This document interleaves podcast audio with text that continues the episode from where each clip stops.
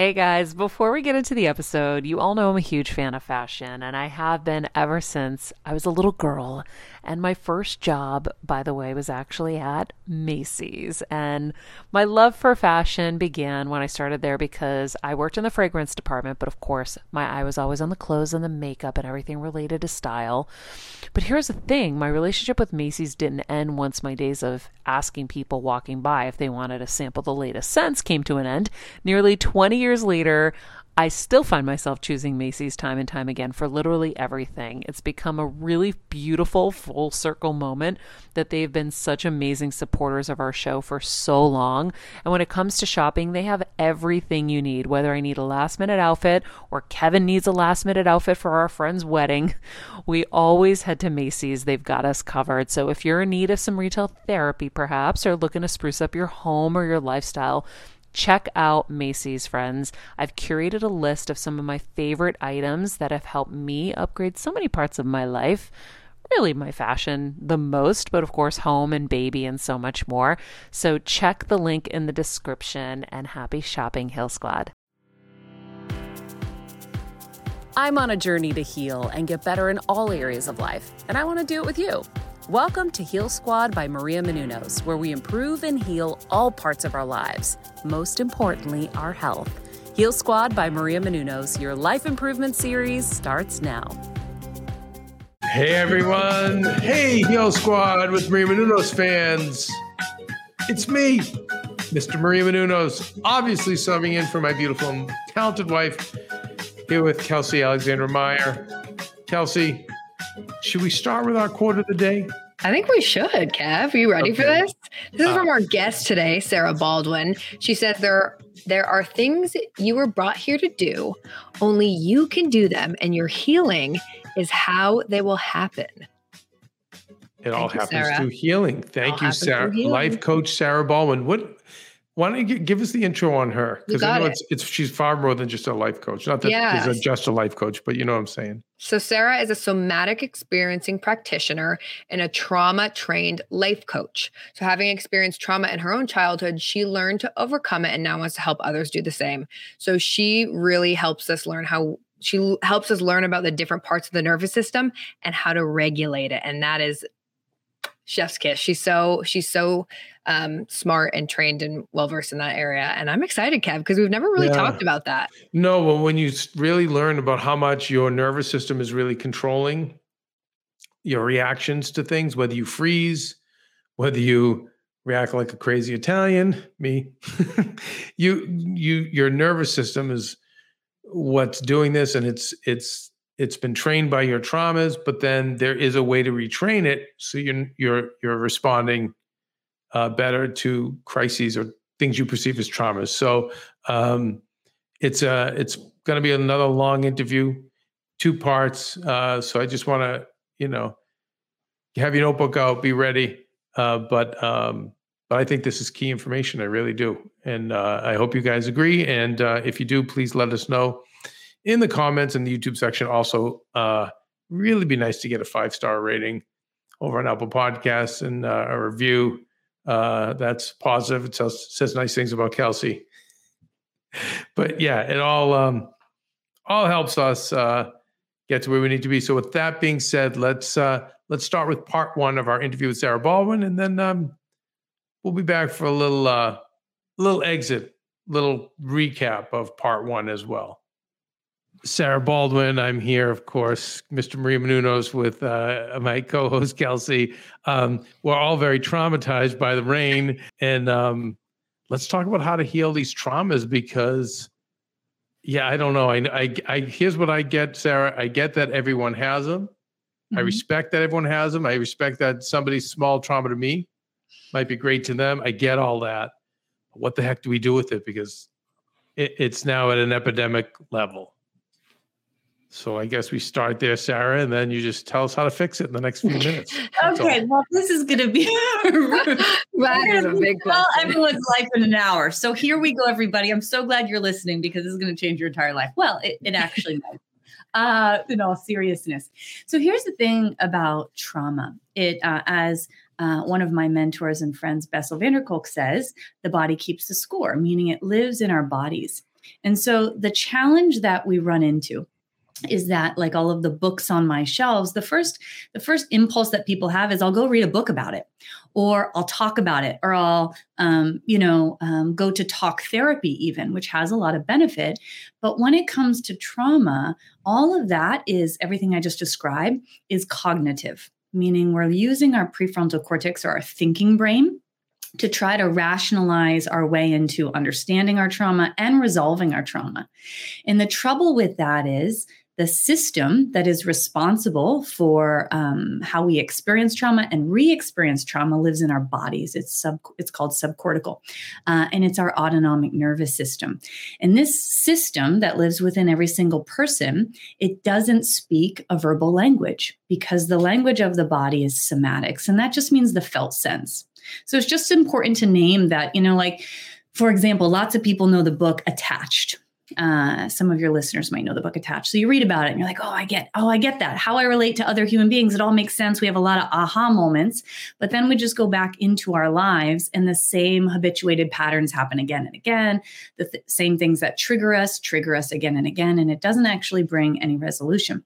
So what we have to first do is understand the system that is responsible for protecting us when traumas occur and that is that is if we're experiencing dysregulation uh, chronically working or keeping us safe we have to understand that system because we can't change what we don't understand and then we have to learn to speak the language of it which again is somatics, not a verbal language. To give a really simple example, if someone, let's say someone listening, which is really all of us, has an experience where you feel anxious about something and you try to tell yourself, just calm down, there's nothing to be anxious about, there's nothing to worry about. And you notice that it doesn't actually make you feel calmer. In fact, a lot of the time our anxiety just continues to build. And that is because I'm trying to speak a verbal language to a system that doesn't understand one. If so far, if that does that make sense in terms of how we need to to to begin resolving trauma, it can't happen cognitively. And I think something I think is really interesting and problematic with mental health is it's a little archaic in the sense that if I have a medical issue and I have, let's say I have an eye issue, um, but I, I go to see a cardiologist for my eye issue. What's going to happen is I'm going to get really great heart surgery, maybe the best cardiologist in the world. They give me great heart surgery and they come back and say the surgery went really well. And I say, but I still have an eye issue. And what occurs, the, the reason I use that analogy is because in mental health, if I have a problem in my emotional world, in my emotional life, I might, you know, either look up my insurance and see what who, who what therapists there are, or I Google best therapists. I go to Psychology Today, and I will likely get a talk therapist. And there's benefit to that, but it's not a catch-all. So the problem is, it's like going to a talk therapist for trauma or a ner- dysregulated nervous system is like going to a really good cardiologist when you have an eye issue. Got it. So, but but can we go to the talk therapist to identify? At least to identify that there is a trauma. Maybe that's it's the beginning of the process because some of us are carrying traumas we don't realize we have right? Like there's there's oh, yeah. i think a lot of people don't realize these instances that happen in their childhood or in their past have actually traumatized them. I think most people just power through because we're taught to. Um, yeah.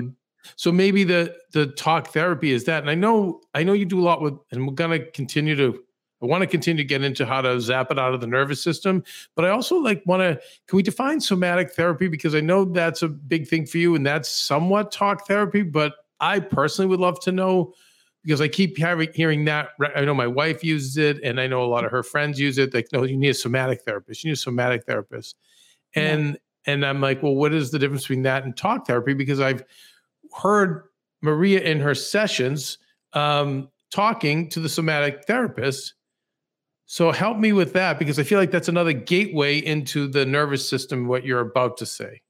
Yeah. So so of course talk therapy has so me- so much benefit to it and I'm not saying at all that we shouldn't. No, by the way, I agree with you. I just yeah, I want I want to help give us a map to to yeah. get, to help our listeners get there, help me get there. Yeah, you know. So go so there's continue. Second, second component, uh, which is somatic therapy, which is necessary to regulate our nervous systems and certainly to address trauma. So somatic therapy, in essence, is this: the foundation of it is first we have to start building capacity in our nervous system again. So that means bringing our nervous system into regulation. And we can only do that through the felt sense, meaning we can't cognitively talk our way into that. There are specific interventions and, and therapeutic tools that we want to use to begin regulating our nervous systems. So we can't go back and resolve traumas, or, or we wouldn't want to do this, go back and try to dig up traumas without having regulation of, of our nervous system, at least enough that I'm in the driver's seat of the vehicle. So I, I think of our nervous systems as like it's a vehicle we inhabit when we be when we experience traumas that have not resolved uh, for a number of reasons uh, what transpires is our nervous system thinks that that thing is still happening or could happen at any given moment. As a result we experience chronic dysregulation. And so somatic therapy first and foremost is teaching us how do i begin showing not telling my nervous system that i am safe and i am here and so there, and I, we can get into the different ways in which we do that, therapeutic ways we do that. But that's the foundation of, of somatic interventions and somatic therapy. Now, once I'm in the driver's seat of this nervous system, meaning like I'm in control of it. Now I can go back to the traumatic experiences and make them different in the here and now, which is really fascinating. So, trauma resolution is state dependent, and that simply means that we have to go back to the state or the felt sense experience of what it was like to have that thing happen and then it's really fascinating. Our organism, our bodies are waiting to do what they couldn't do back then in the here and now. So let's say I had something occur. Um, let's say I was chronically bullied at school and I couldn't get away which could be rendered as trauma for some folks. So once I have control of my nervous system, then we can go back to that experience and let our bodies do in the here and now what they couldn't do back then, which might mean I might start to feel in my body, whoa, I feel anger coming up. I feel rage coming up. I feel like I just want to push away. And so we would let their system actually push away or fight back so that they can actually what's called complete the experience. And it gets imprinted on our psyche as over meaning I actually made it different. I was able to get away. I was able to speak up. I was able to use my voice. I was able to fill in the blank. And then our systems actually respond as if it's complete and over. The result of that is the things we were, we used to be dysregulated around in our adult lives, we no longer are. So the past can actually be the past instead of a perpetual present if that makes sense. It's very complex, the trauma resolution work, but uh, but that's really the order of how we do things with somatic work. We wouldn't just go back and dig up uh, a parent's divorce or abuse or neglect without having the capacity to make it different because otherwise uh, because then what occurs is we just get re-traumatized meaning we re-experience it. it the way we experienced it then so we identify what the trauma is but before we go back then we do the work to prepare that's right to be able to go back because when we're finally prepared when our bodies are prepared then fixing it is by going back but now in this new state being able to resolve it okay so so i guess it's the middle part for me, how do you know how do you prepare your clients, mm. your people to get yeah. them there? And how long is that usually? I know it's hard to say. I'm sure it takes some people longer than others. But let's start with what yeah, what would you do to prepare? The, yeah. You know, so yeah. So first I just want to say this this preparation that I'm talking about or building our capacity and bringing regulation to our nervous system, it is part of trauma resolution. So I don't want anyone listening to think like, "Oh, I have to do this and then I do my trauma work." No, this mm. is this is it. And if we want to have a full, happy life. When you're on the go 24 7 like me, guys, finding ways to make life easier is so important for my health and sanity. and that's exactly what my friends at Macy's do for me. From working there as a teenager to now going to them for so many of my daily essentials, it's been my go to for so many years. And having everything in one place is such a time saver for me. With being a first time mom, for a while now, as you know. I've had plenty of those, and being able to rely on them for all the things has been amazing. Plus, having everything in one place has made being a new mom just a little bit easier for me. So I know we're all focusing on our families, our health, hopefully, our jobs, and everything in between, but it's time to make your life a little easier. And to help you out, I've curated all of my essentials from Macy's for you and the whole fam. All the details are in the show notes below, or you can just click the link in the description to get your hands on them too. I have some new picks on there this little bomber jacket, this little black dress. You're gonna love it. All right, friends, let's talk about something we all do snack. Trust me, I've definitely overindulged in the past, but as you know, I am focused on my health these days. And I think I found the healthier snack that you don't have to lose out on the flavor. And it's definitely become my go to. It first came into the house because of Kevin. He was obsessed with wonderful pistachios. And then I got addicted. And now it's in my travel bag. I don't leave home without it. It's in our glove compartments because they don't melt. Right now, my favorite flavor is the sweet chili flavor. It feels like some of the naughtier kind of snacks I used to use where I used to lick my fingers after. Now I lick them and I feel safer. Um, plus, Wonderful Pistachios is one of the highest protein nuts. Each one ounce serving has six grams of protein, giving you over 10% of your daily value. That's crazy, guys. So if you're looking for the perfect snack, trust me and head over to www.wonderfulpistachios.com to snag a bag of wonderful pistachios. You're going to love them. With summer upon us, friends, hair is going to be even more important. Yes, we've got humidity, we've got sun, we've got all kinds of things. And sometimes it's hard to find the right shampoo for your hair. Everyone's hair is so different, and there's no one size fits all solution. That's why I love Ouai. They have different shampoos depending on your hair type. Want volume? Fine Hair and Conditioner will give you that extra oomph you need. If you need some moisture and a little extra bounce, find your happy medium with medium shampoo and conditioner. And for my peeps with thick hair like me, give your hair the hydration it deserves with thick hair shampoo and conditioner. Plus, you guys already know Ouai carries some of my favorite hair care products I use all the time, whether it's the leave in conditioner, which is my go to, or the hair oil. They give my hair this hydrating refresh all summer long. Wash your way to healthier hair. See what I did there? With shampoos and conditioners made just for you. Go to the Ouai, T H E O U A I.com. Use the code Heal Squad for 15% off your entire purchase. That's theouai.com, T H E O U A I.com. Use the code Heal Squad. Your hair deserves it. We can only experience that with a regulated nervous system. So, first, if you don't mind, I just want to explain to, to folks about this system within us Yeah, because please. we have to understand it in order to change it.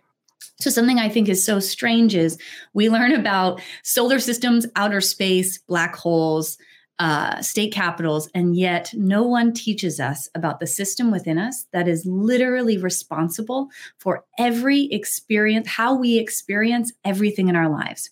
So, our thoughts, our behaviors, our actions, our feelings, the sensations we have, the way I experience myself, others, and the world around me is a direct result of what is happening in something called our autonomic nervous system. So it literally affects everything. And it's just fascinating. We don't learn about this system within us that is responsible for our ability to live the life we desire or not, to be happy or not, to step into our purpose or not, to have the relationships we want or not. Everything is dependent on this nervous system. So, our autonomic nervous system is, uh, I call it our protective nervous system.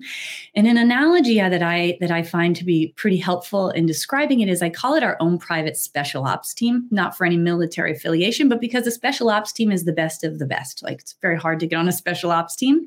Our nervous system is the best of the best. There are six primary members of this team. Some of them are 500 million years old, and they have one primary purpose and mission, and that, that is to keep us safe and alive at all costs. That is the most important thing to this special ops team or autonomic nervous system within us. So, the first line of defense in our autonomic nervous system is called neuroception, coined by uh, someone named Stephen Porges, who is the theorist behind polyvagal theory. So, we all have this threat detector. Every millisecond of our entire lives, since the moment we came into this world, which is a millisecond is really fast, it's been doing this. It looks out into the world and it says, Is that safe, dangerous, or life threatening? Is that safe, dangerous, or life threatening? Is that safe, dangerous, or life threatening?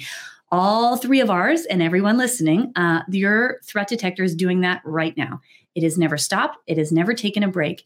And it's doing that because it loves us. It's really there to protect us. So, It also looks internally, that's called interoception. Now, how does it decide what is safe, dangerous, or life threatening?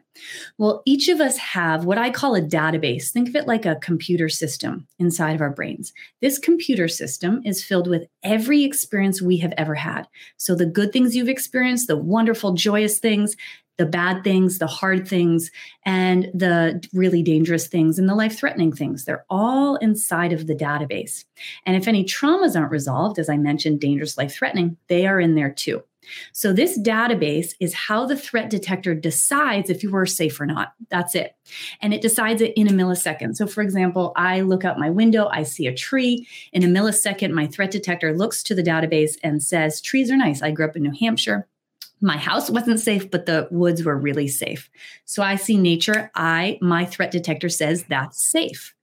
So, when our threat detector says that's safe, something in our lives is safe, it calls in one of the six members of our autonomic nervous system called our ventral vagal complex. And this is our state of regulation. This is the state that we all want to be experiencing. This is what healing is really about. This is the only way to a full happy life is predominantly living in what's called our ventral vagal complex. And when we're here, uh, it's as if this part of the special ops team, instead of standing in front of us, they're standing at our side. So when, when they're standing at our side, this part of our nervous system, as you can see here, it allows me to be vulnerable, to step into the, the, the life I want, towards the things that I want, to be exposed, to be seen, to receive all of and flow down the river of life.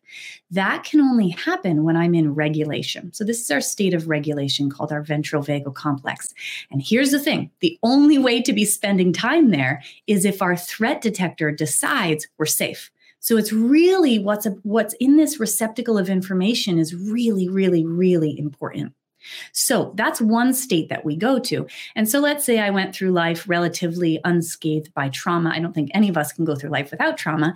But let's say that, you know what, I had caregivers who were really loving. I didn't have anything, uh, you know, overly traumatic happen to me. Then when I navigate life, my threat detector is going to think a lot of things are safe. It's going to think people are safe, receiving is safe, using my voice is safe, taking up space is safe. So I'm navigating life in this state of ventral, which is again what we're all all looking for. That's really what somatic work is about. How can I be spending more time there?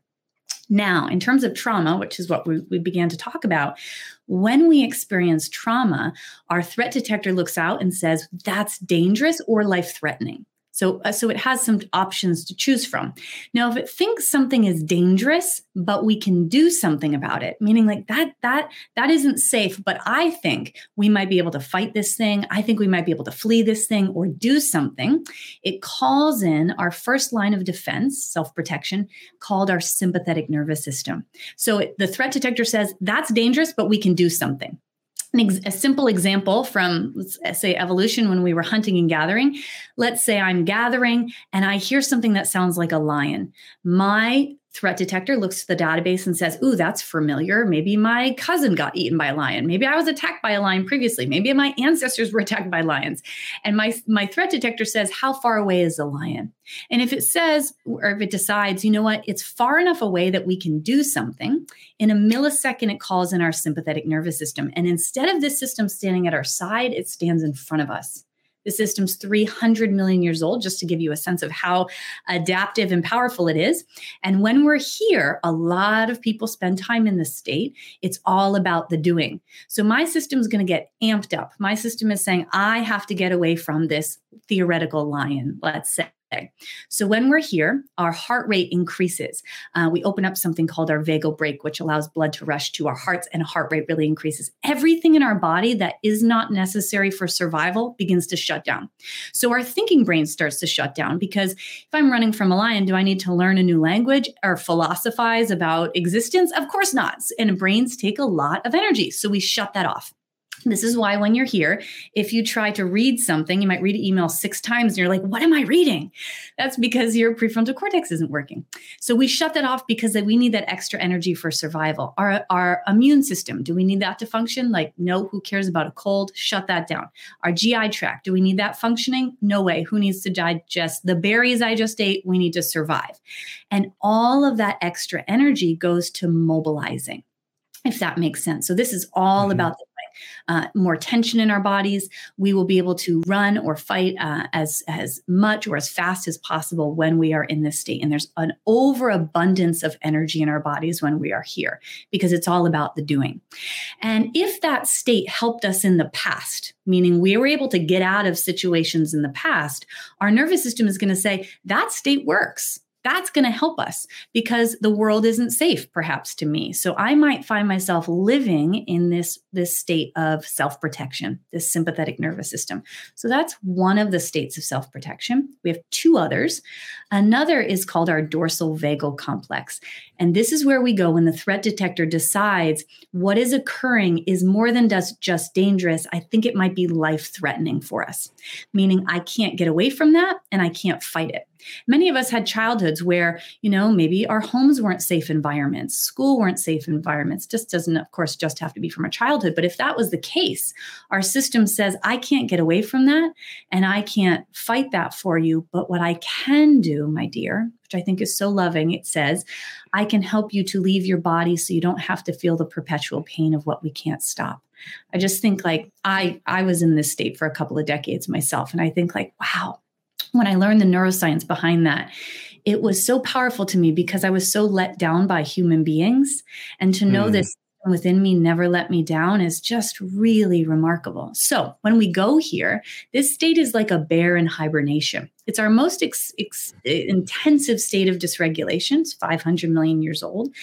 But uh, it doesn't look like a lot because it's all about energy conservation. So, think about a bear going into hibernation everything is shutting down. So, this is where apathy, hopelessness, depression, dissociation, feeling in a funk, disconnected. I feel incapable or unable. I feel kind of numb. All of that is happening in this state.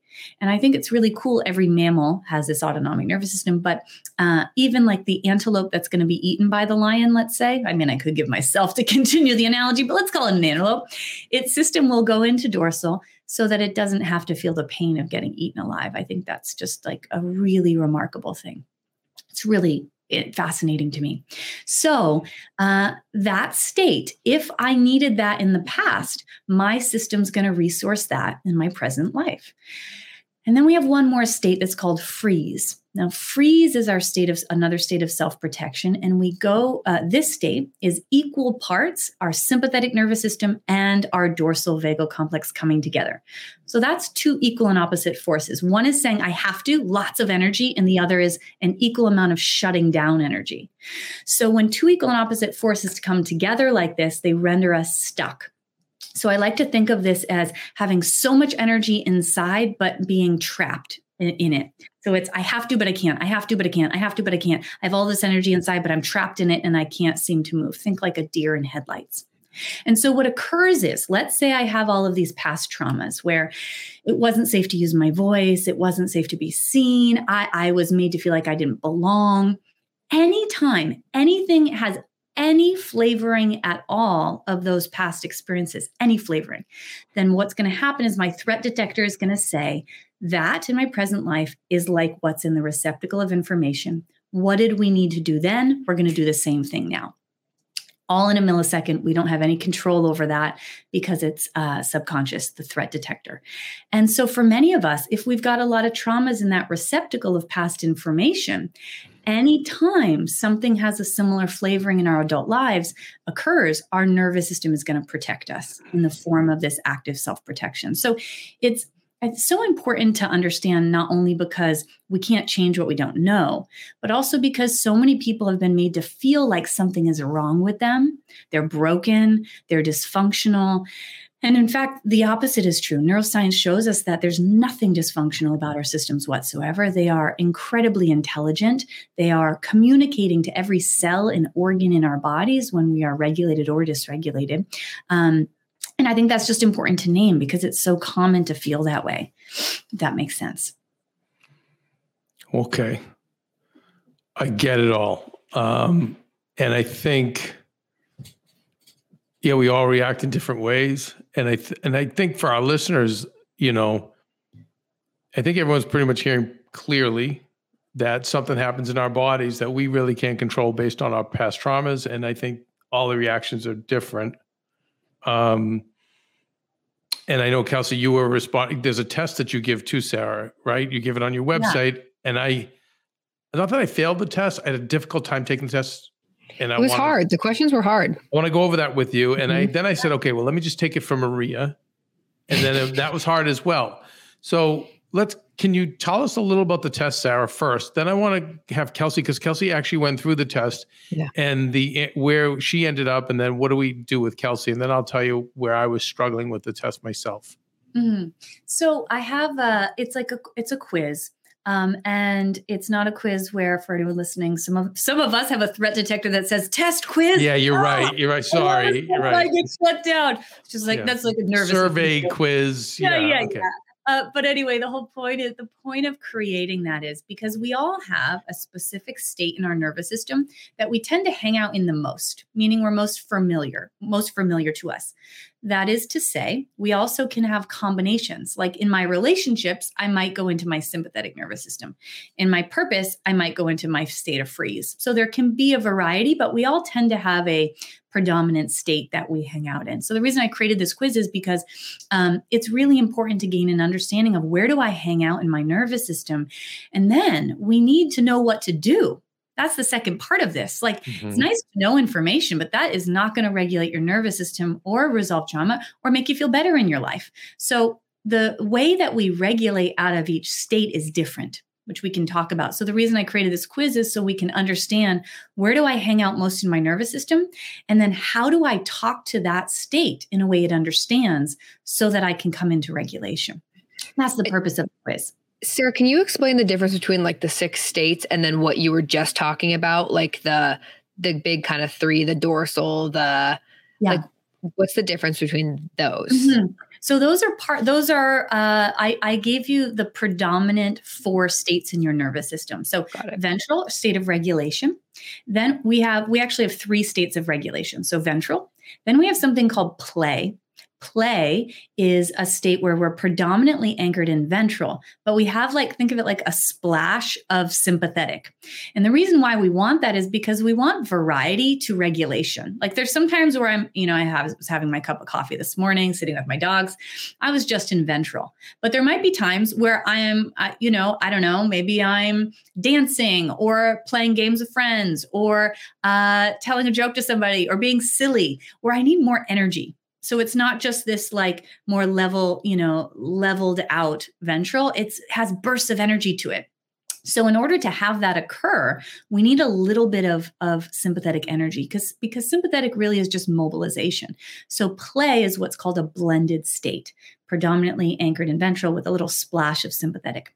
There's a third state of regulation called stillness very very important. And by the way play and stillness are so important for uh, a whole life. Because in order to just to name this in order to learn because people are probably like play? I don't, really like to play. What's the point of play? Um, play the state of play is how we actually learn new things. So Play allows us to make mistakes, get things wrong, to not have self judgment, to try things on. And if we're going to take steps in our lives, it's really important that we have the ability to do that. And play is what facilitates. As a first time mom with a baby, I'm always on the go, whether it's running errands, getting my coffee, going to doctor's appointments, or just spending quality time with little Athena. And that's why I rely on wonderful pistachios to keep me fueled and ready for anything, no matter where I am. Kevin even keeps a bag stashed in the nursery. you know, for the nighttime hunger moments. Wonderful Pistachios comes in a variety of flavors and sizes, making them the perfect snack to have literally any time, whether I'm enjoying them during a quick break in between taping this show or I'm on the go and it's in the diaper bag. I do carry it in my travel bag and they're in my car. At this point, when I'm leaving the house, I think keys, wallet, wonderful pistachios. Bonus Wonderful Pistachios is one of the highest protein nuts with six grams of protein in every one ounce serving. So, on top of all that, they keep me feeling satisfied. I'm energized while I'm juggling all this crazy stuff in life. Next time you're looking for a convenient and guilt free snack, head over to www.wonderfulpistachios.com and stock up on your favorite flavors today, minus the sweet chili. Is that? The other state that's very important is called stillness. And stillness is predominantly anchored in ventral with a splash of dorsal. So think about if you've ever if you ever watched a loved one or uh, or an animal, a child sleep, and or a bird, you know, like land outside your window. And there's this slowing down that occurs. Or you watch a sunset or a beautiful moment in nature. You don't want to be like this. It would be really weird if I was like, hey, oh, that's really beautiful. There's a slowing down. So I'm so present or intimacy, whether that's emotional intimacy, sexual intimacy, physical intimacy, whatever, uh, to really be connected, there's a slowing down that occurs that's beyond words. And that is really important to have co- close connection with others. But also, this is a really, for anyone who struggles with sleep, this state is so important to begin to get good at because we need it in order to get into deep sleep at night, this slowing down. So now I'm back in ventral. So you can see the difference. Those are really different experiences. So these three states of regulation, we want to, to really get good at them because they allow us to facilitate different human experiences that are super important. So those are three of the states. I said there were six. Then we have three states of dysregulation or active self protection. So ventral, I'm uh, sorry, sympathetic, which I talked about, uh, mobilization. I have to, I have to, I have to, I have to. So much energy in my body. If I don't do this now, I'm not going to be okay. Here's some experiences of what that's like anxiety, worry, frustration, fear, terror, rage, panic, concern. I feel like I have to control things. If I don't look at my bank account all the time, I, maybe it'll fall apart and everything's not going to be okay. And my racing thoughts are all about how if I don't prevent against the bad thing, something else will happen. But if I prevent that one thing, it's like the game of whack a mole and I whack the one thing and then another thing comes in and it just doesn't seem to stop. And it's going, going, going, going, going all the time. That's sympathetic. Now, dorsal is the exact opposite. So now we're at state five. This is our other state of self-protection to recap. And that's that's a very intense state too, but it's a slowing down. The thoughts when we're here are going to be really different. They're going to be about regret, things like this. It's too late for me. I married the wrong person, and now it's too late. I'll never be able to do that thing. I'm not going to be able to have the family I want or life I want. I don't belong. There's something wrong with me. I don't matter. Uh, it's never going to change. I can't make it different. And we start, these states have varieties. So they're, they're like an entire country, meaning it's not just all one thing. Dorsal starts at apathy, like, eh, I'm in a funk. Like, what do you want to do? And say to my partner, like, hey, let's go do that thing. And they're like, man, I don't want to do that thing. And I'm like, but you really love that thing. I don't, I don't really care. So everything just feels malaised. Uh, I feel numb. I start to feel a little disconnected. I start to feel shut down. I feel exhausted even though I slept. Um, I start to feel hopeless. All of my senses actually become uh, become softened. So uh, sound becomes muffled. Everything seems gray. I feel like I'm kind of disappearing. I feel far away. Just want to crawl under the covers. I feel hopeless, depressed, dissociated. So that's dorsal. Very opposite experience. The exact opposite of sympathetic. And then freeze as both of those together it is a lot to be in freeze. So I have all of this energy inside, but I just can't seem to do the thing. And let's say that I really need to uh, send that email out that has the that has confrontation flavoring to it. And in the past, confrontation wasn't safe. So I think about sending the email all day, but I don't actually send the email because it's too overwhelming to send the email. But I really need to send the email, but I can't send the email. And it's the whole Saturday, and my friend is like, "Hey, are you here?" And I'm like, "Yeah, kind of, but not really," because all I'm thinking about is sending the email that I can't actually send, or starting that thing for my purpose that I really want to start, but my system is saying, "No, you can't do that." It's not safe to do that. But no, but you need to do that because you're behind. Someone's going to take your idea if you don't do this. But no, I can't do it because it's too much. And we just stay in this place of chronically or constantly having all this energy, but I can't, uh, which is really exhausting place to be. So that's the six states: three of regulation, three of dysregulation. Get it. And you know what helps me, Sarah, is like I think, and this is why it was harder for me to answer the test. When I think of what women have to go through um, just the fact that physically they can't in most cases defend themselves like a man and the fact that you know there are predators out there. There's things that i don't need to be as afraid of. I'm aware of them mm-hmm. but i'm also not afraid because i know i can handle myself or they're not going to prey on me. Um, but it's helping me to understand why i do have situations with my friends who are girls um, and they have those i see them freeze and mm-hmm. then I see them whack a mole. I see, and they just they become they just they're not themselves, and no matter what I'm going to say, reaches them. And I it really gives me. I used to think like, oh, men are from Mars, women are from Venus. That's a woman thing, and then we have our guy things where we're ridiculous, but our shit. But this is really giving me a much better understanding as to why scientifically and chemically this is why their the reactions are the way they are. It's yeah, it's important. It's important to say so in that receptacle of information, right? It's all my past experiences, and and it's also very important to name that um, that nervous system regulation has privilege to it. What I mean by that is if I live, I do live in a white body, I have more privilege of nervous system regulation than someone who lives in, in a body of color. And what I mean by that is because our because of the experience of it's not safe for me to walk down the sidewalk. It's not safe for me to be pulled over. It's not safe for me to be in a workplace where I experience microaggressions uh, or racism or someone who's marginalized um, or um, someone who's transgender and, and marginalized in any way, of course. Right. So when that occurs, it's kind of speaking to what you're describing. Um, for me, the world is not as safe if I am if if I or yeah. or like you're naming being a woman. For me, walking in a parking garage at night is very different from you walking in a parking garage at night. And so what occurs is my threat detector says, Am I safe here? Am I safe here? I don't know if I am. And so my system's going to protect me in times where yours might not be, or you're talking about like right. women in your life. Their nervous system is going to have to protect them when yours might not. And right. so that component is just really important to name. I understand. Too. Yeah. Yeah. And I think, listen, I think it, but I do, do think it hits everybody because. I know, I know guys now, it makes sense to me that were beat up. Yes. When they were younger and are much more fearful. I also know I have this one doctor that he's a male doctor and he always has to have someone else in the room. We've known each other for years, but I yeah. think because he's been sued.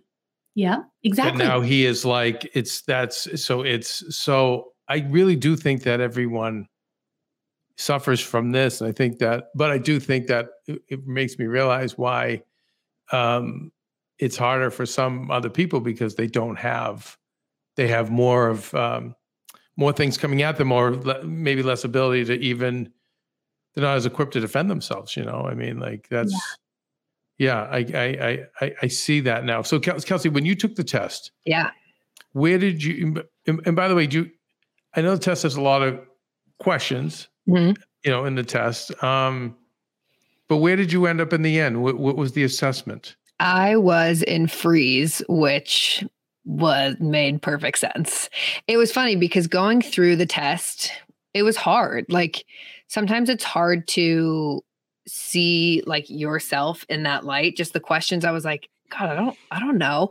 But when I actually like sat and was present with it, it I was like, okay, no, I know, I know. And sometimes, and Sarah, you can probably speak to this, but sometimes it's like two answers were right, but which one was like more right, you know? And so then I would choose that. And yeah, so I ended up in in freeze, which I would love for you to kind of go through the six the six stages or like six states, excuse me, and like kind of tell us what you feel in those and like how we can help that because yeah, yeah. Now, well, would you? Well, here's the thing, Kels, because yeah. I, I, I keep we hitting a lot of science and a lot of mm-hmm. jargon, and I appreciate it, but I really want to help people get to it. So, yeah, what do you do with Kelsey? Kelsey freezes like that's her thing, and and you know what? That makes sense, Kelsey. I've seen you freeze. Oh yeah, her eyes well, just water it, up, and her mouth closes, yeah. and that's it. And she just literally turns into looks like a yeah. whole different human being when that's, she yeah. does. So what do we? So so let's let's talk to Kelsey right now because I think there's a lot of people going to relate to freezing. Mm-hmm. Yeah, yeah, and then I can also go through the other two because I'm sure folks, um, you know. Feel, no, no, let's just yeah. do this one, and then yeah. I want to go through the other two because the yeah, other two might be me and Maria. I don't know. Yeah, mm-hmm. right. So, so here's the before I give you a step by step process of what we want to do when we're in freeze. I just want to name this because people are, people might be thinking this. I know I did. I was like, wait a minute. I have this receptacle of past information. Mine was filled with so much trauma because I have a complex trauma history. So I was like, so you're telling me what do I do here? Because I have this receptacle, this database that's going to keep saying I'm not safe. So here's what I want listeners to, to, to know and for us to know is that we can change what's in this database. Healing is so incredibly empowering. We can change what's in here. So every single moment, which I'm going to give Kelsey in a second, every single moment that we can come closer to regulation, where we can show, not tell our nervous system, hey, my love, talking to our nervous system, you think I'm not safe. we are safe. Every time you do that, it gets stored in the receptacle of past information of your in your database as, huh, what we thought was dangerous isn't might not be. Now our nerve our nervous system in the database is really really wonderful in that we have it, it needs a lot of data meaning it's not just going to say well one time you were safe i'm not going to protect you anymore. No it's like i need a lot of evidence that you're actually safe now. I love you so much i'm not going to leave you exposed if i don't think you're safe so every single moment we regulate our nervous system, it's another experience that gets stored in there. Oh, we're safe.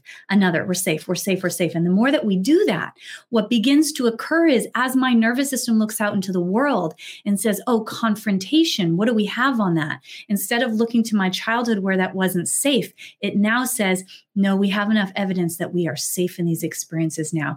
And instead of me going into freeze, I feel regulated. And and so so I just wanted to give people an understanding mm-hmm. like this is tangible. We can do things to change this and it changes our whole life. So, freeze again is the experience of that just tells me Kelsey that in your past freeze was the right choice. It helped you in specific areas of your life, whether that was at home, in school, in past relationships, in high school and college. There was a point, though, where that really worked, which is why your system uses it now.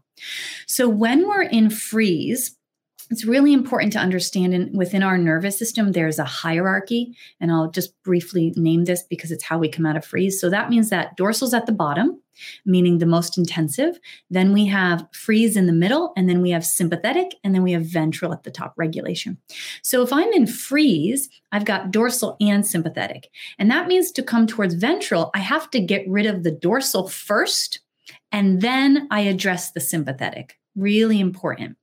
The natural inclination, have you noticed this, Kelsey? Because this is a natural inclination for people in freeze. When I'm in freeze, my impulse will be to do more, to bring more energy in, to oh, break oh, out sure. of the freeze. Does that make yeah. sense? Yeah. And I'm also a very like already I'm like a highly energetic person. Yeah. So it's just my go-to. It's I'm like, yeah. yep, that's the easy, that's the easier route. Like, let's go right. do more. Right. So when we're in freeze, like to give an to give an example, like let's say I really want to step towards this thing in my life and I sit down at my computer and then I feel frozen. Like I can't do it, but I need to do it, but I can't do it. The inclination is I'm going to try harder, meaning like no, step towards it. Is that resonant for you? Definitely. okay.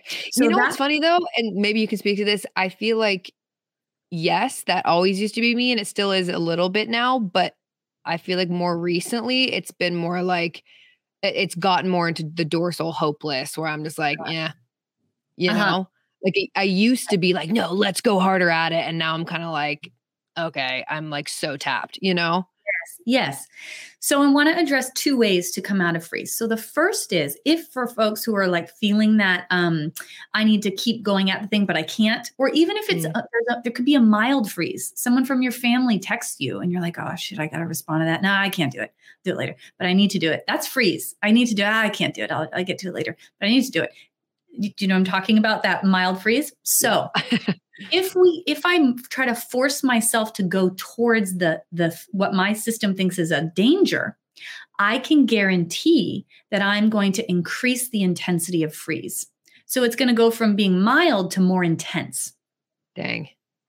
Does that make sense what i'm yes. saying yeah so if I force the the the going towards it, that means I'm bringing in more sympathetic, more energized.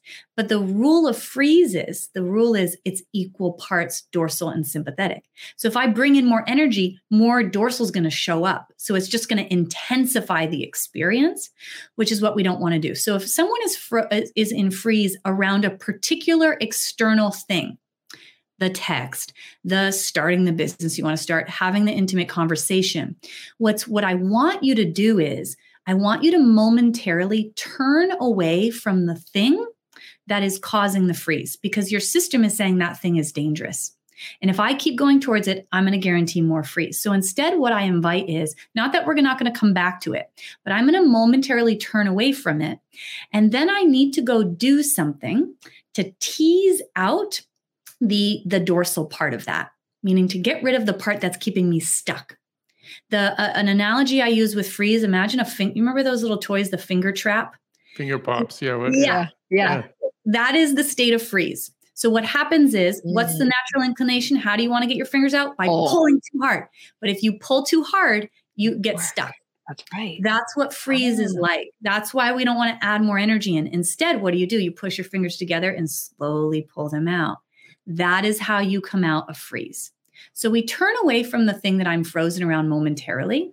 And now what I need to do is that slow pulling my finger out, which is getting rid of some of that dorsal. And so what I want you to think about is how can I mobilize, meaning complete something? Uh, which creates that movement in my body again and complete something that isn't a threat to me. Here's a, a very simple example uh, go water plants in your house. Like likely you ha- don't have a your threat detector likely does not say plants are dangerous unless like you ate a poisonous plant one time or you know whatever. Probably not. So guess what's going to occur? Your threat detector is going to say oh plants are safe and it's going to allow you to loosen the grip. I can do this thing. I can mobilize or i'm going to uh, unload the dishwasher. I'm going to go fold that thing of laundry. I'm going to do go so engage in a safe activity that's right when you're feeling act- okay. that's right. That can allow a loosening of that dorsal. Uh, and then, so this is specific to something that I'm stuck, like there's a specific thing that's causing freeze. Then, what I want you to do is when you turn back to that thing, we know that your threat detector is saying the totality of it is too dangerous. And so, what we need to do is something that I call implementing tolerable steps. Now, a tolerable step means two things. Number one, it doesn't feel good. The reason it doesn't feel good is because your nervous system is going to say, I don't think that's safe. But the very important second component of it is, I can complete the step. That's what makes it a tolerable step. If you can't complete it and you go back into freeze, it's too big. So let's say I have to have a confrontational conversation with a loved one or my boss or whatever. Uh, and if I think about just having the conversation, I go into freeze. So instead, that means the step is too big. So, practically speaking, this might be something like I'm not even going to write the email that I need to write in my computer. I'm going to go on a walk and I'm going to jot down a couple of things that I feel about this. I'm not even, we're not having the conversation. I'm not doing the thing, but I'm taking this step towards it. Does that make sense?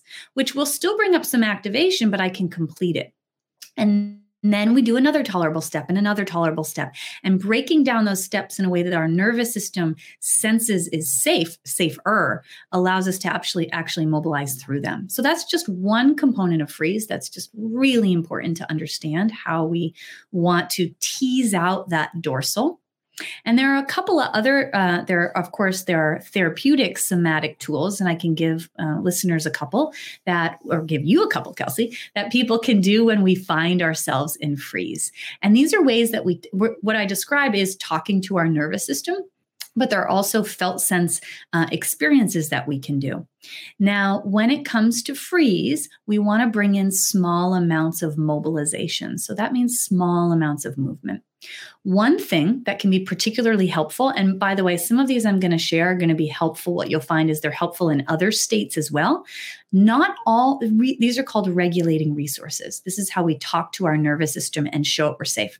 But it's really important to know that, that there are some things that we do in some states that are not helpful in others. But for dorsal, some things that can be helpful. First, breathing is a direct route to regulation, and we can use our breath to bring us into regulation. When we are in freeze or sympathetic, we want to uh, get online our parasympathetic system. And so, this the way that we do this, which means coming into regulation, the way that we want to do this is shorter inhalations and longer exhalations.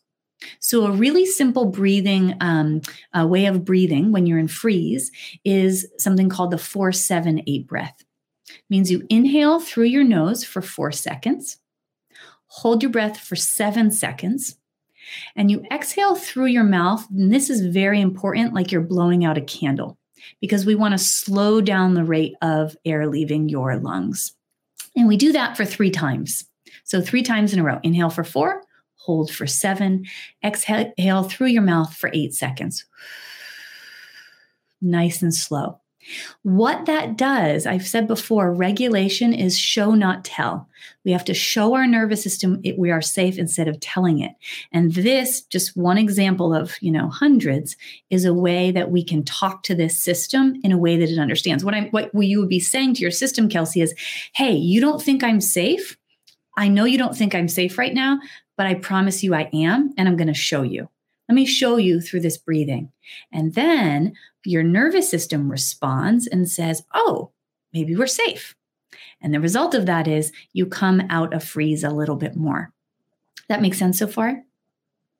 Absolutely. Yeah.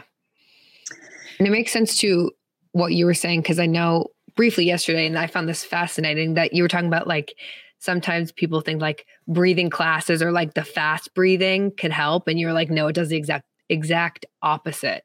So the mm. slow breathing when you're in this state absolutely makes sense. Yeah, very important that it's shorter inhalation, longer exhalation. What I was mm. saying um, uh, Kevin, was that it's so important that we like what I see online a lot, like as the word trauma has become a buzzword. There's a lot of people talking about it, and there's so much misinformation because this is a really it's such a complex topic, and so people see something like regulating your nervous system. And maybe everything is good for your nervous system. Not true. It's dependent on the state we are in. So, for example, what's become really popularized is like breathwork classes. Not that there's that can't be good, but if you are in freeze or sympathetic, sympathetic's that mobilizing place, your system is hyped up, it's amped up. And so imagine if, like, a lion again was chasing me and I said, Hey, do some hyperventilating breathing right now, meaning like, um, or Kundalini breath like this. All you're doing is sig- putting gas on the fire. You're signaling to your nervous system, we aren't safe, we aren't safe, we aren't safe. And people think that it's helpful because what happens is a lot of cathartic emotion comes out but that's really coming from dysregulation. If you are in a state of sympathetic or freeze already, that's not going to be something that we want to do. Um, really important to understand that, and and and because what usually happens is someone does something like that, and then they end the breathwork session and they feel kind of out of it, like oh, I feel kind of fuzzy and weird. That's not regulation. You just went down your nervous system into a deeper state of dysregulation into a mild dorsal. So, breathing is really, really important. Um, another thing, uh, and then I can share about some of the other states, but another thing that can be very helpful in freeze is vibrational sound. So, specific vibrations speak to our, our vagus nerve and show our systems hey, we're actually safer than you think.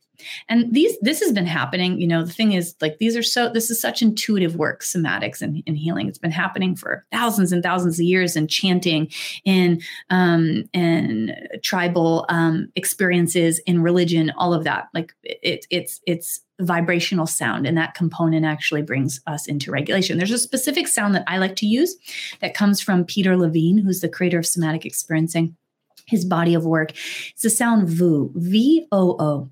So, this particular vibrational sound, when made in a low register, so lower than our speaking voice, can help to uh, to essentially to simplify it, let our systems know the coast is clear. And that clues to our system, we can come into ventral. So I'm going to make the sound for you. Uh, I'll, I'll, make it for you in a way that we don't want to do it in a, a higher pitch, and then I'll show you how we want to do it. So this would be how the natural inclination, how a lot of people might make the sound coming from their chest like this boo. we don't want to do that because we want to we actually want to send it down to our gut or our viscera where the lower part, part of our vagus nerve is. So that vibration then can help support us to come towards regulation. So instead, we want to make this sound like this. I usually like to put a hand on my chest and stomach, imagining the vibration in your stomach and making a sound like this.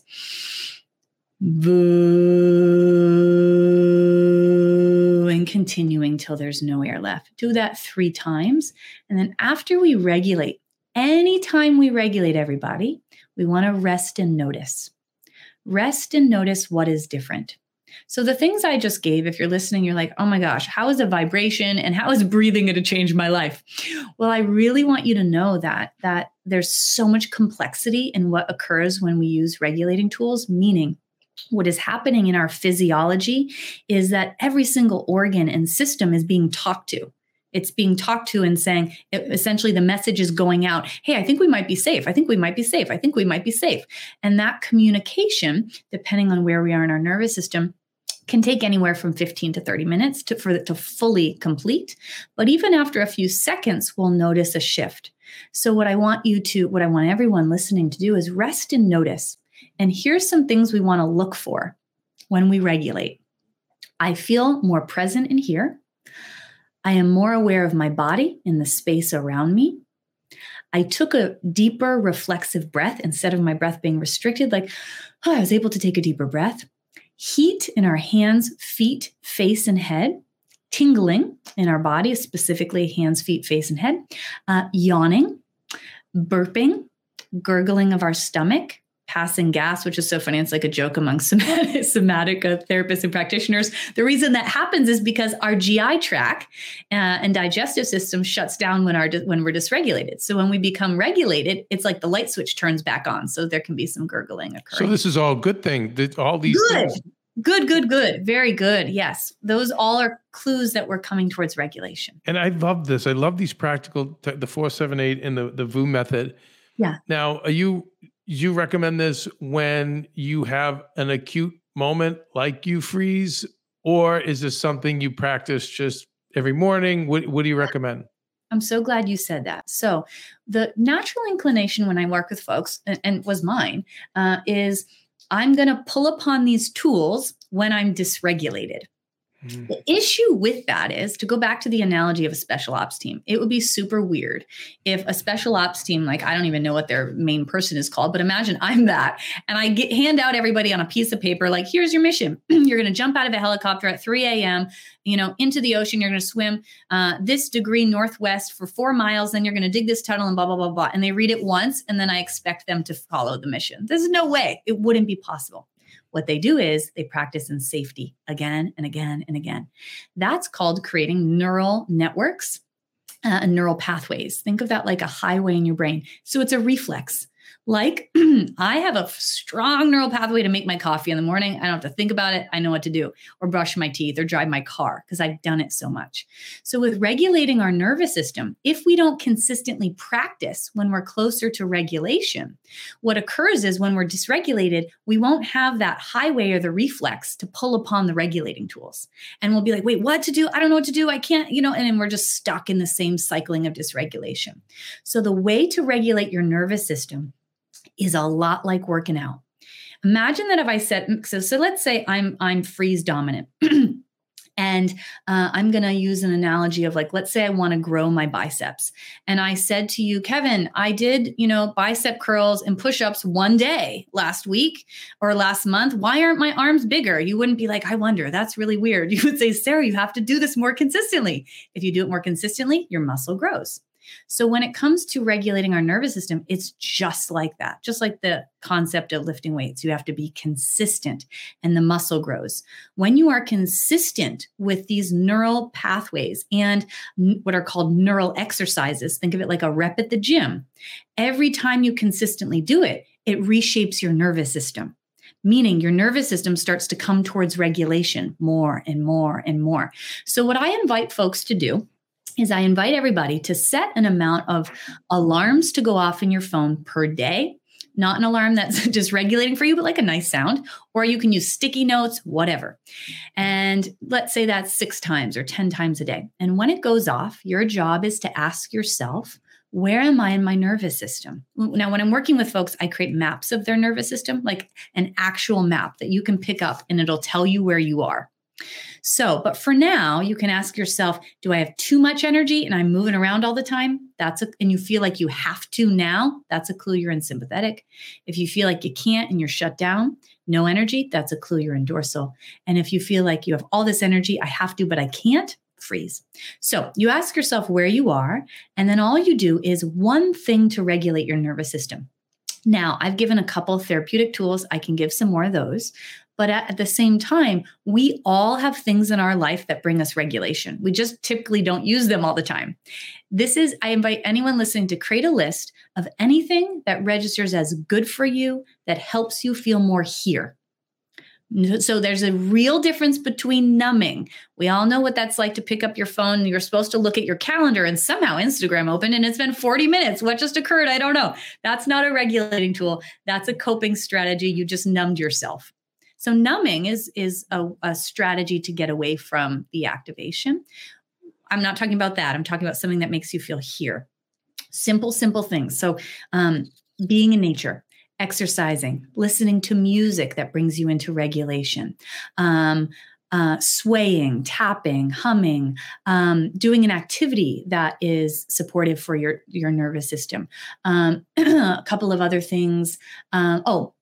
I always invite folks to have a folder on your phone of videos of things that bring regulation. So I have a whole folder that's just nature, uh, an ensemble of nature, because I really like nature and animals. So when I look at that and I'm really present to it, it brings me closer to ventral. You can also, uh, if there are particular people that bring you into regulation, you don't have to be in person with them. Even videos. This is this is something called mirror neurons, meaning nervous systems read each other. There's people's voices who are regulating to you. Could have been a grandparent.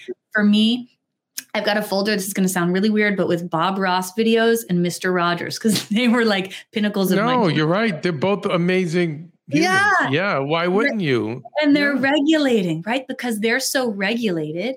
When I would, when I as a kid, that was that was my safety. So if I if I listen to, there's probably people who don't know who Bob Ross is, but he would pay, create a really cool painting in 30 minutes. Uh, but his voice is really regulating. So he's actually had a no, he's actually had a comeback and is popular. The younger generations know him. It's fascinating. They do. They, oh, they good. shouldn't, but they do. Yeah. It's, oh, it's thank God. I'm dating myself. Yeah. yeah uh, no, no, no. He's a anyway, special guy. Yeah. So and like all special humans, of course, he had to get screwed. But yeah, uh, yeah, we'll leave that to the yeah, side. Um, exactly. You know, for for Maria, it's dog photos. It's our, Yeah, it's photos of our dogs and videos of our That's right. dogs, and she. I can't tell you how many moments Maria's been in hospitals or major traumas, and she'll pick up her phone and she'll see the homepage of one of our dogs, That's right. and then that that's yeah. So because what's. Happening just to go back to everything we talked about. This is how intricate the system is. Her threat Mm-hmm. detector is saying what does this remind me of? And it reminds her of love safety connection peace and in a millisecond she goes into regulation as a result. So having these we all have i call it a toolbox for regulation. We want to create our toolbox. And then when the alarm goes off you do something to regulate. And this is i am doing a rep at the gym. And all and all i want you to look for is do I feel any more here? 1% more here. We're not looking for feeling like the best experience of my life ever. But you know what? I took a little deeper breath. I feel I feel a little more present, a little more here. All that energy that was in my body is dissipated just a little. Still Yeah. still has a lot of it. So, but it's a little less. And the more you do this consistently, the more your nervous system regulates. And, and you mentioned some activities too, Sarah. You know, in in this, do you have is Kelsey's activities different than mine, or do you have some standard activities that they're different. they're different? Okay. Well, Because some it could be doing the dishes, right? And some it could be, you know, for me, I always say this: I clean up the dog poop every morning, Yeah. and you know, and it's just I don't know. I feel like I'm taking care of my babies, and Oh I'm- yeah. I'm, doing something constructive and making the house better. I don't know why, but it every morning it seems like it resets me. Absolutely. By the way, I so some our, our whole our whole culture is made for dysregulation. We live in a society that is not made for us to be regulated. Like we aren't supposed to be on Zoom screens for 10 hours a day. We're this is not what we're supposed we haven't evolved know. past hunting and gathering, right? We're supposed to be up with the sun, like touching things, doing touching people, doing things, resting. So anyway, what I do, because I'm on Zoom a lot, I will. I have dogs in, in my backyard of my house. I certainly I could I could have someone do that for me, but I don't. I pick up my dog poop. The reason why I do it in between sessions sometimes. So because it lets my system, I'm I'm next to the earth, I am outside, and I'm Mm. completing something. I'm actually connected. Yeah. And that brings regulation. So so don't underestimate the things you already have in your life, like I'll join Yeah. in that, Kevin, that bring regulation for us. and that and doing dishes, I'll do the Yes. I'll do the dishes. Like No, you Kim, know. I'm or like for me, it's organizing. Like last night, I did. It was funny because Sarah and I talked yesterday, and then I did a workout class that I knew would not be good for me because it was too like too mm-hmm. amped. And I got home and I was so amped. So I'm not kidding you. I literally organized all of my glasses like Yeah. an OCD crazy person, but it like makes me feel so much better. And and don't you feel better even today that they're organ- Yes! yeah, when you saw Yes! it today? Is that why Sarah? I've been told by other therapists that's why they term it occupational therapy. That kind of Mm, therapy because for that reason. Yeah, we w- and it's it's honestly it's it's really somatic, which similarly to occupational therapy is somatic, um, because my system is able to do something, and so what we're looking Oh. for is our system to be able to when we've been trauma is an experience of just to to understand trauma is I am I was not able to to basically helplessness in the face of of terror or fear which is a way that peter levine describes it. Uh, so when i'm able to actually do I can do this now. I i can actually do this for myself and which is a part of defending ourselves too. It's really um, uh, bringing trauma resolution instead of feeling immobilized like i can't Okay, Kelsey. Kelsey, who freezes? uh-huh. Uh, and uh, wow, very interesting. It was kind of it was wild after I took that test to kind of understand because I thought that, and she even said it. She's like, "You're not crazy." I do go so high and low. I go to that dorsal and I go to the um like super high freak out. And so it's funny that there's actually a word that encompasses both. So I was like, wow, I'm not crazy and I'm just freezing. And now I have some tools that I can help myself. Yeah, well, it's funny because when I see you freeze, you, you know, you your body even shakes a little bit because behind the frozen is all the the energy, Yeah, oh yeah. but it's trapped in you and you're frozen. Exactly. Um, so do you think, Kelsey? I mean, what you th- do? You, I mean, like legit? Do you think you'll go deeper with this?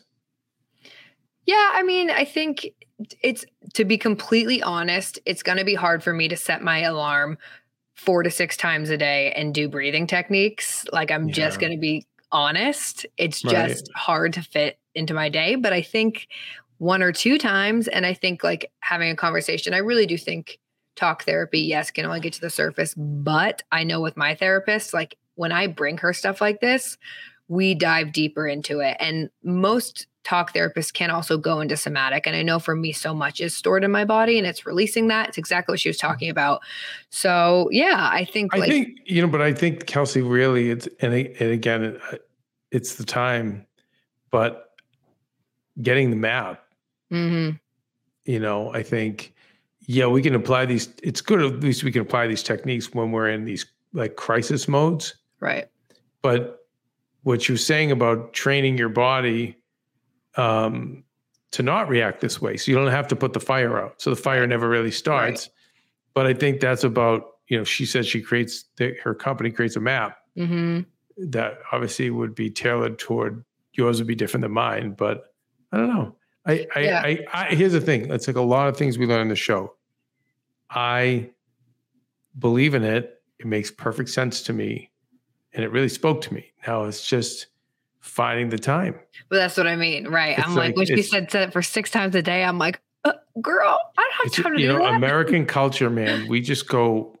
We are stacked and Yeah. overworked, and yeah, it's hard. But uh, but it, but I listen. I think if we did, that things would get better. That Definitely. I do. But anyway, all right. So part two, Kelsey, we're going to talk. We'll go even deeper with this. Yeah, Uh, part two, for those of you who didn't feel seen in this first part, which I'm sure a lot of you did, but part two, we really go into people who are more in dorsal states um, and then more in sympathetic states, which it's interesting. I feel like I used to be in more of a th- sympathetic state and I've come to more of a freeze. But, anyways, yeah, so you guys get your, you Yeah, for, get for some of you people tools. that really turn into zombies when this happens is the most extreme case, or or um, hyper flight mode. yeah, hyper flight mode. yeah. Yeah, th- this is good. And then we even got into parenting. hmm you know wh- wh- when you're a parent and you hit these moments and how how it affects your kids but how you can you can resolve that as well so uh okay tomorrow two and um as we say in boston we'll talk to you shortly And be nice people, make good choices, and be present.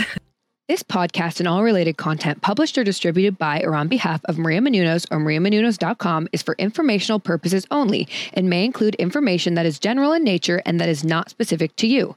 Any information or opinions expressed or contained herein are not intended to serve as or replace medical advice, nor to diagnose, prescribe, or treat any disease, condition, illness, or injury, and you should consult the healthcare professional of your choice regarding all matters concerning your health, including before beginning any exercise, weight loss, or healthcare program. If you have or suspect you may have a healthcare emergency, please contact a qualified healthcare professional for treatment. Any information or opinions provided by a guest expert or host featured within website or on company's podcast are their own, not those of Maria Menounos or the company.